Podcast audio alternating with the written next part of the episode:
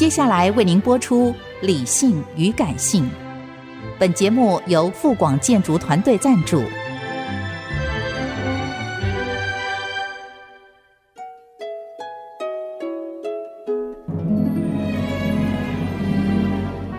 理性与感性不是天平的两端，而是一方向另一方渗透、影响，暂时取得上风的过程。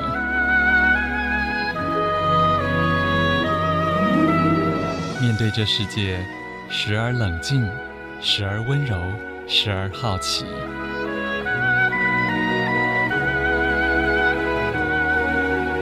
我是陈乐融，陪伴大家一起理性与感性。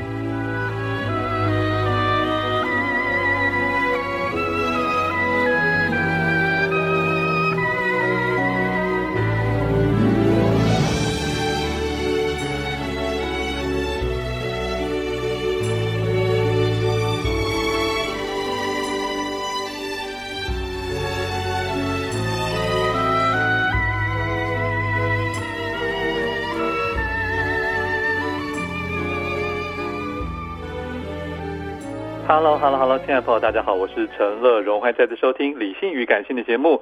今天上半段一本好书要介绍，来自麦田出版的《听说勇者才有资格吃孔雀》，副标题是“有时美妙，有时臭臭，你不知道的欧洲趣味史之超有事日常”，非常长的副标啊！欢迎我们电话线上是作者李璐，李璐你好。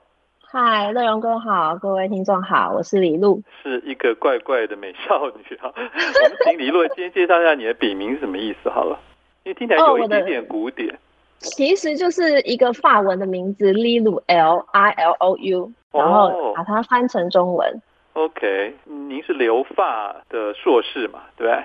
对，我是留学法国，然后也在那边做事，总共待了十年的时间，所以对于法国。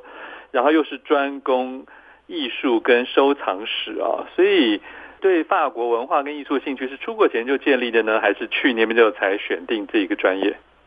基本上我的留学历程好像比较颠簸，哦、所以一开始 对一开始就只是想要去欧洲念书，是，然后因为发现那边学费比台湾便宜，嗯。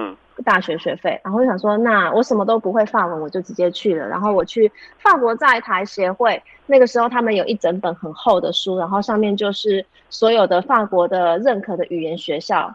然后我就这样翻翻翻翻到某一页，打开来，它就是法国西部天主教大学附属语言学校。嗯，所以我就决定去那边了。OK。然后我以前有学小提琴。我不是，我是佛教徒。因为之前教小提琴，小朋友小提琴音乐教室有存钱，然后再跟家里借一下，然后我就等于大学没有上就去那边。是是，念语言学校。对，嗯，好，你又会音乐，所以后来接下去对艺术，尤其是法国这样一个艺术大国，自然而然就觉得有很多很多宝藏可以去挖，是吗？对，那边真的是艺文方面非常丰富。嗯，然后选择也很多，你可以了解的也很多，等于是会开眼界的状态。了解，但是李路的这一本书，听说是你的第一本书啊，我发现它并不是如大家所想的这样子一本正经在介绍什么美术史啊，或者是哪些艺术大家呀，或者是他们的轶事啊，什么八卦，反而你其实是从一个。宫廷文化史的角度切入，然后讲了一大堆我们都不知道的，也很像风俗史啦。对，其实主要是风俗史。是，嗯，只是讲了风俗史这个 title 的话，好像大家会不知道这是什么意思。没错，但我还算知道。对，很厉害。啊，所以那个时候你就这样默默开始写起来吗？还是一开始就有出书或什么样的打算？呃，没有，我其实一开始我成立了一个粉专嘛，然后写一些小短篇。嗯，利益其实是因为我发现我所有家里周遭朋友，我外公外婆，然后全部没有人知道我到底是在念什么的。哦，真的啊？哦，就是其实他们听不懂，因为我主要硕士念的是西洋古董鉴定跟艺术收藏史，这样不是很专业吗？而且又是过于专业，所以不懂艺术收藏史与市场是什么意思嘛？OK，嗯，就是可以去那个拍卖公司上班的意思。对，就是可以去拍卖公司上班。然后我之前也是在拍卖公司实习。哦。那主要是器物鉴定，我是十七到十九世纪的家具跟器物，比如说餐桌艺术类。嗯。那因为大家都不懂，我说我的家人，然后我就觉得，发现我就算讲一些很艰深的艺术史，或是用一些比较震惊的方式切入，其实没有大家不太会理解。那我又希望可以让大家能接触到我在欧洲所接触到的这些故事，了解了解。所以我跟自己说，我要用最浅显易懂的方式写一本书，如果是一本书，或是写一些文章，让。就算我阿公阿妈八十几岁，也都听得懂或看得懂的角度，啊、然后对，然后来创作这样子。好，可是事实上，我要跟你讲，这这本书还是需要有一点文化水平的人才能读，因为它的细节非常多，而且每个细节里面都有一大堆故事。我很努力的写故事了吗？对耶，可是我可是我要跟你讲，因为有些蛮匪夷所思的，所以我相信大家除了被细节迷惑之外，还被很多就是跟我们看那些西洋古典电影啊、影剧啊截然不同的想法，就会有一个冲击。你你当初有冲击吗？我是一个很能接受各方面文化的人。真的吗？包括随地便便吗？对啊，因为基本上当时在香榭谢大道的时候，你就会闻到很多尿骚味。但是小号跟大号还是有很大的差别。对，也是历史的遗迹嘛，所以对对对，所以我才很惊讶，因为这里面尤其你看，还有一个那个公主跟一个女伯爵的书信，你也有引述，你要不要跟大家讲一下？就是公主很讨厌满地都是屎尿的皇宫。然后觉得大家都在大便小便，很讨厌，很讨厌。为什么不能有点隐私权呢？对，然后，嗯，然后女伯爵就觉得回信给他说，这才是时尚的潮流，这才是解放自我的天性。而且他还称赞便便是什么很美好的东西，因为你要排除之后，你的人才会 变漂亮。没错，你就是要排毒的概念，那个时候的美容的心得吧？对。当然，这些事情我们认为人的正常的生理作用是应该要绝对要要顾及。但是问题，那个公主抱怨的事情其实是指空间规划的问题嘛，对不对？对，就是那时候还没有什么科技，没有没有厕所哦。然后你还说大家都随时甚至可以一边吃饭一边见客一边开会一边怎么样，就还在布布啊这样。椅子是可以布布的椅子吗？对。所以如果不小心想布布了，他们就直接布布了。当然是比较熟悉，或是他地位比较比客人高的人，可以这样子做。了解，哎，所以这也很很很。怎么叹气了呢？没有，我还是觉得很惊讶，对不对？因为所有的古装片里不会演这些事情啊。对啊，吃喝拉撒基本上也只会讲到吃跟喝吧。是是是是，刚才讲图文书，并不是这是一个他有画画的书，而是有很多非常精彩而珍贵的史料。而且是这个来自法国历史上重要的图片啊。那李路先跟大家介绍一下这些图片的搜集困难吗？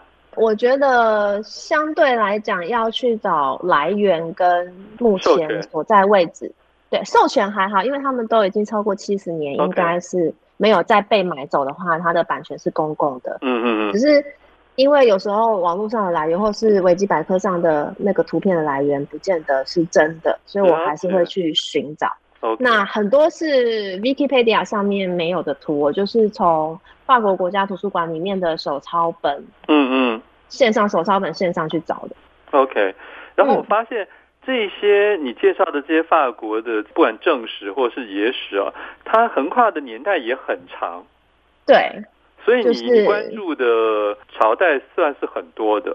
我好像不是用朝代来分，而是我好像忽然对某一个主题有兴趣，我就会开始去挖掘。我懂，我懂了。所以你是以主题制，然后去看看它可以上诉找到的历史是多少就对了。对嗯，我们刚才讲到这个男人的下半身这件事情啊，你想跟大家讲的重点是什么？一方面是我觉得这件事情没有特别的好隐晦的，对。然后另一方面是，其实，而且很多雕塑都有啊，嗯。对啊，那大家就会好奇嘛，因为我曾经在那个罗浮宫上课的时候，然后就有听到观光客就会问小朋友，就会问说，妈妈为什么他的鸡鸡那么小，跟他本人的那个身高差很多？是，嗯，对。那妈妈回答不出来嘛？嗯嗯。然后我就会想说，那这可能是大家不太了解的部分，我就会写在我的粉砖里面，偶尔写一下，嗯、然后放一张图，挑战一下那个检查制度，这样子。了解了解。结果后来你发现，其实这是跟某种文化刻意要压抑或凸显什么是有关的。对，就是古希腊的。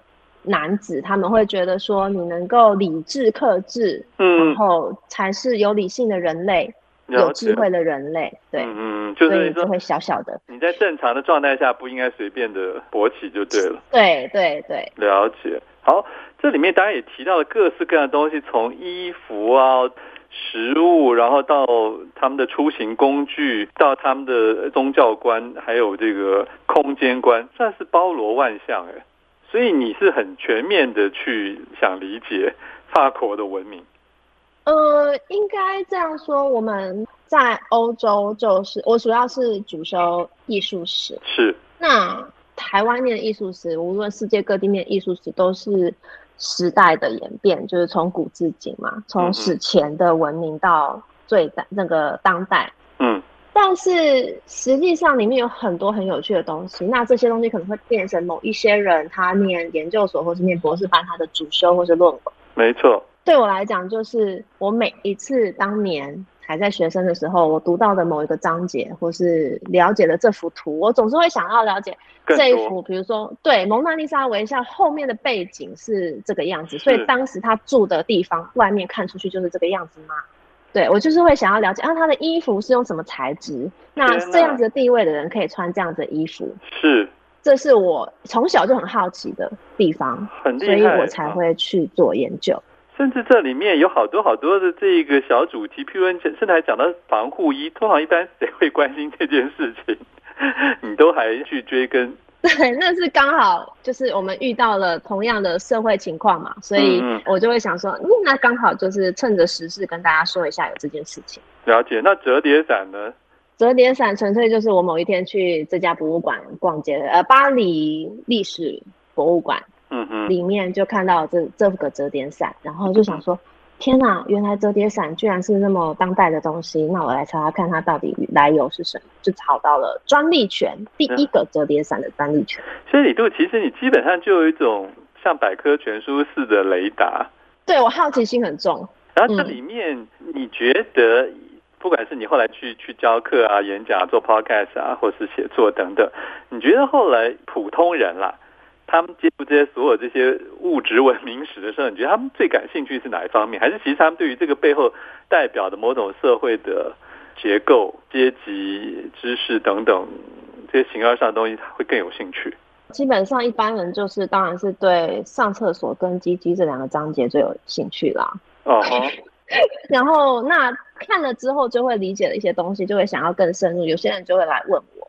其实我写鸡鸡有个缘由，就是因为其实女性的乳房在艺术史上出现的更多，但是我在这本书没有写，所以这本书只是一个前导。我之后也许有机会会再讲更多跟鸡鸡相反的故事。那其实很多的主题或是小标，都是当时我在抑郁里面，就是我的粉专里面写的故事，然后通常大家都会不好意思，然后都会私讯我，就会问我说。那老师可以讲这个吗？我懂，就是敲碗别的东西就对了。对，都会敲碗，或是敲碗这个东西的后续，所以我才会有各种系列莫名其妙的主题出现，非常跳痛。其实就是为了跟大家讲 哦，还有这个好，我符合大家的需求，我就会去。你觉得这个百宝箱就对了，可是将来说不定你可能会在某一些专业领域再去做更多的铺陈。嗯，好，所以已经在写下一本书了吗？哎、欸，我的编辑叫我先休息一下。你的 编辑明明离职啊！你刚才有偷偷告诉我他已经离职了。但是他还是我的责编嘛，就是我要跟他绑定。因为我相对比较天马行空，我觉得他 hold 得住我。OK，好，我懂了。好，好，叫你休息 就休息吧。可是这里面我真的觉得，好，那我现在再问你，你了解了这么多的法国的历史这些脉络，包括长民的生活或者是贵族的生活，你会很想回到古代吗？还是你看的时候觉得有点可怕，敬而远之？我完全不会想要回到古代啊！看完应该大家都是这种想法吧？应该是啊，没错，没错啊，谁还会想要去穿越或是回到过去？这实在太神秘了，这种想法。这是很多的剧里面我觉得最荒诞的事情，甚至超级连看你的什么贵妇人的一日生活，或者什么皇帝的一日生活，我都觉得好无聊，很无聊，而且很爆肝呐、啊，都是都是工作狂。而且重点，我觉得那个心态很奇怪，就是为什么同样是人，现代人所不能接受，是以前人就还蛮甘之如饴的。这个我觉得是很妙的。可能他们还没有想过受过我们现代人的生活。没错，没错，没错。我觉得这就是一个他脑子里完全没有没有那个参照值，就对了。对，他们没有比较值，所以他们会觉得他们那时候最好。了解，了解。OK，请大家自己来参考这一本有非常多 有趣，但是也许会令你吃惊的资料的。听说勇者才有资格吃孔雀。谢谢我们的作者，法国专家李璐。谢谢，谢谢大家。